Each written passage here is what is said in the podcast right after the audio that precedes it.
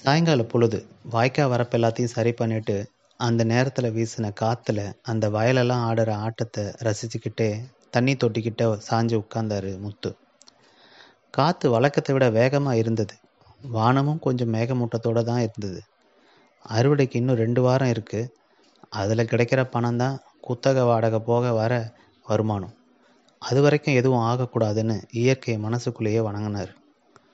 தூரத்தில் ஊராட்சி பள்ளியை மணி அடிக்கிற சத்தம் கேட்டதும் தன்னோட மக பாரதியை கூட்டிகிட்டு போக பள்ளிக்கூடத்துக்கு கிளம்புனார்.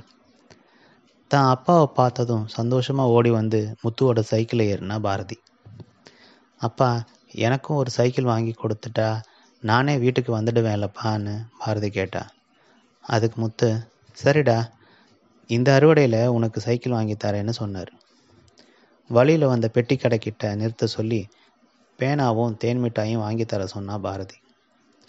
அதை வாங்கிட்டு காசு கொடுத்ததில் எட்டனா நாணயம் இருந்ததா கடைக்காரர் திருப்பி கொடுத்துட்டு, ஏன்பா இன்னுமா இந்த பழைய காசு எல்லாத்தையும் வச்சுக்கிட்டு இருக்கேன்னு கேட்டார். அதுக்கு முத்து, பழைய காசா, என்கிட்ட பழைய ரூபா நோட்டு கூட இருக்குது. இப்போ கொஞ்ச நாள் முன்னாடி செல்லாதுன்னு சொன்னாங்களே அந்த ரூபா நோட்டு கூட இருக்குன்னு சொன்னார். அப்படியா, ஐநூறா ஆயிரமான்னு கடைக்காரர் கேட்டார். பதில் சொல்லாமல் சிரிச்சுக்கிட்டே அங்கேருந்து கிளம்புனார் முத்து. ஏன்பா நீ பழைய காசெல்லாம் வச்சுருக்கேன்னு பாரதி கேட்டான். அதுக்கு முத்து, நான் சின்ன வயசுலேருந்தே பழைய காசெல்லாம் சேகரித்து வைப்பேன். என் அப்பா, அதான் உன் தாத்தாக்கும் அந்த பழக்கம் இருந்ததுன்னு சொன்னார்.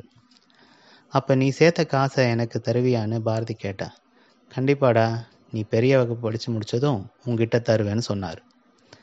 வீட்டுக்கிட்ட வந்ததும், அப்பா நம்ம வீட்டு ஓட்டை மாற்ற போகிறேன்னு சொன்னியப்பா, எப்போ மாற்ற போகிறேன்னு கேட்டதுக்கு, இந்த அறுவடை முடிஞ்சதும் மாற்றிடுவேன்னு சொன்னார். சைக்கிள் கேட்டதுக்கு அறுவடை முடிஞ்சதும், ஓட்டை மாற்றுறதுக்கும் அறுவடை முடிஞ்சதும்னு எப்படிப்பா எல்லாத்தையும் அறுவடை முடிஞ்சதும் செய்வேன்னு கேட்டதுக்கு, இந்த தடவை விளைச்சல் நம்பிதாண்டான்னு சொன்னார். அன்னைக்கு ராத்திரி தமிழ்நாட்டின் ஒரு சில இடத்துல மழை பெய்ய வாய்ப்பு இருக்குது, ஒரு சில இடத்துல பலத்த மழை பெய்யவும் வாய்ப்பு இருக்குன்னு டிவியில் வானிலை அறிக்கை சொன்னாங்க. சொல்கிறது ஒரு சில நேரங்கள் நடக்கும், ஒரு சில நேரங்கள் நடக்காது, இல்லை வேறு மாதிரி நடக்கும். அன்னைக்கு அது வேறு மாதிரி நடந்தது. வீட்டோட மொத்த ஓட்டையும் காற்று பிச்சுக்கிட்டு போகிற அளவுக்கு அடித்தது. ஒரு சில ஓடு வீட்டு உள்ளேயும் பரணையில் இருக்கிற பொருள்களை தள்ளி விட்டு விழுந்தது. விழிஞ்சதும் வயலுக்கு ஓடினார் முத்து. அறுவடைக்கு இருந்ததில் வெறும் பதினஞ்சு சதவீதம் தான் உபயோகப்படுத்துகிற மாதிரி இருந்தது.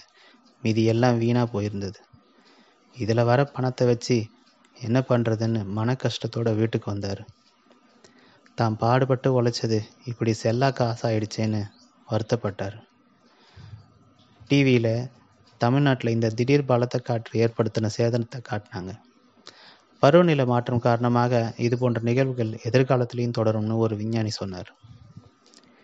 அதுக்கப்புறம் வந்த ஒரு விளம்பரத்தில் பழைய காலத்து நாணயங்கள் நல்ல விலைக்கு வாங்கிப்போன்னு ஒரு ஃபோன் நம்பரை போட்டாங்க. முத்து உடனே அந்த நம்பருக்கு கூப்பிட்டு தாங்கிட்ட பழைய அஞ்சு காசு பத்து காசு இருபது காசு இருபத்தஞ்சி காசெல்லாம் இருக்குன்னு சொன்னார். அதுக்கு அவங்க, முத்து சொன்ன காசுக்கெல்லாம் கொஞ்சம் மதிப்பு தான், இன்னும் பழைய காலத்தில் உபயோகித்த ஓட்டை நாணயங்கள் செம்பு நாணயங்கள் அதுக்கெல்லாம் தான் நிறைய மதிப்புன்னு சொல்லிட்டு, அப்படி இருந்தால் இந்த முகவரிக்கு வாங்கன்னு ஒரு முகவரியை கொடுத்தாங்க.